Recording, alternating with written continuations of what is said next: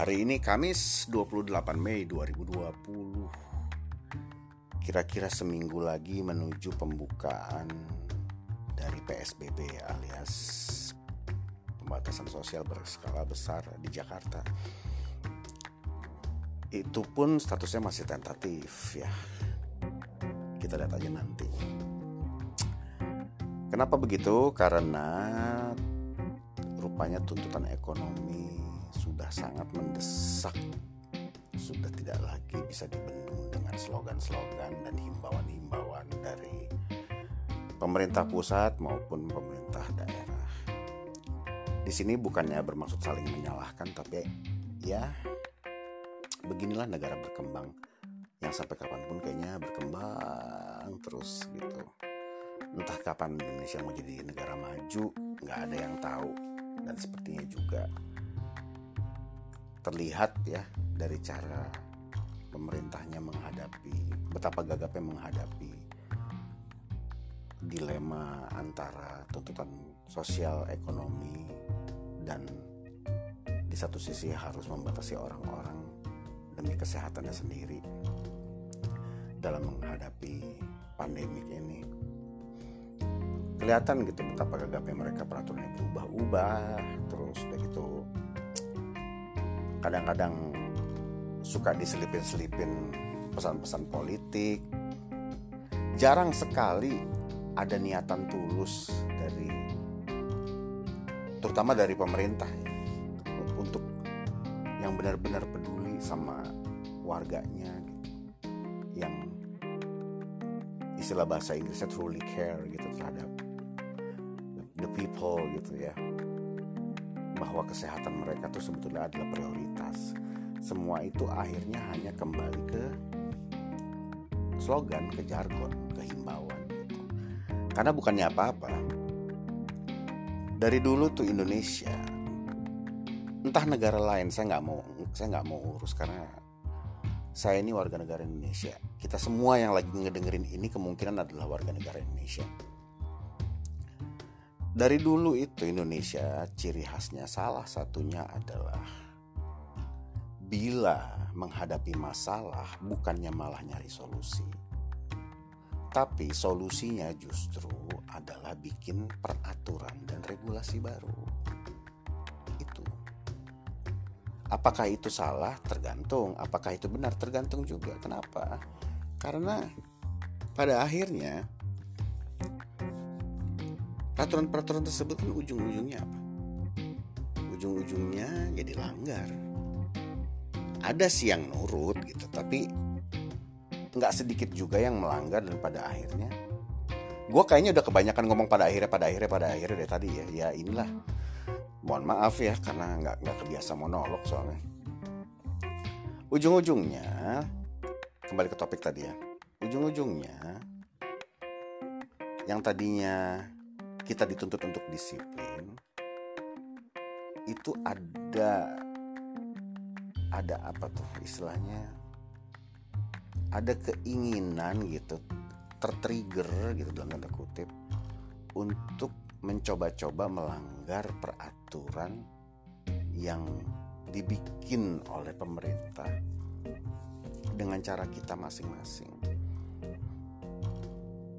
dan menganggap itu adalah hal yang cool ketika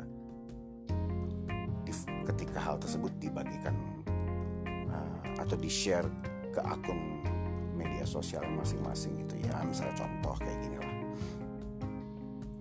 Kayak misalnya pergi ke supermarket terus nggak pakai masker eh dia malah selfie. Yang kayak gitu-gitu gitu. selfie-nya sendiri sih nggak masalah gitu ya. Cuma kan gini ya salah satu salah satu dari kebiasaan netizen Indonesia itu kan berusaha sekali untuk terlihat. Berusaha sekali untuk terlihat dan terkesan rebel. Itu. Because being a rebel is one of the coolest thing in the world. Kira-kira seperti itu kalau bahasa Inggrisnya. Nah Kenapa? Karena untuk menjadi rebel itu butuh effort buat mereka ya. Kalau buat buat orang-orang yang pada pada yang pada yang pada kok pada sih yang yang dari dulunya tuh udah ditakdirkan uh, lahir sebagai rebel ya mungkin tidak perlu usaha keras gitu.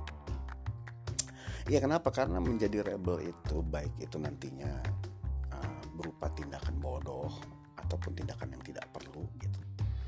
Itu ujung-ujungnya mendatangkan komen. Baik berupa komen yang pro maupun yang kontra gitu. Dan ketika timbul pro dan kontra di situ terjadi konflik terjadi friksi dan terjadi dan dan apa? Dan menghasilkan apa? Menghasilkan ketika viral jadi dalam tanda kutip jadi populer gitu. manusia sekarang itu nggak masalah kok. Dia mau kelihatan bodoh maupun kelihatan cerdas maupun kelihatan konyol maupun kelihatan cabul mau kelihatan agamis. Yang penting itu populer gitu. Butuh achievement butuh pengakuan. Nah kembali ke topik awal. Bayangkan sekarang sebuah negara berkembang yang dipimpin oleh pemerintah yang dari dulu hanya menjadikan uh, hanya menghasilkan peraturan-peraturan dan regulasi baru untuk menghadapi masalah dan memperlakukan sebagai solusi dengan warganya yang berlomba-lomba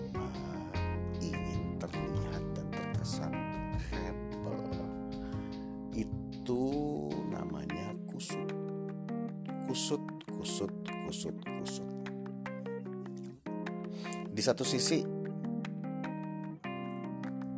prihatin. Di satu sisi sedih. Di, satu, di sisi lain ya nggak tahu. Itu tergantung masing-masing gimana melihatnya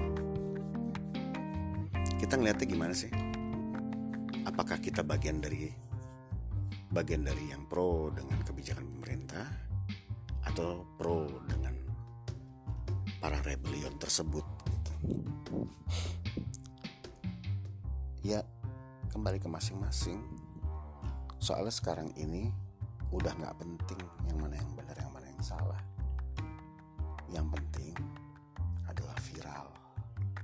Karena viral adalah kunci dari segalanya di dunia media sosial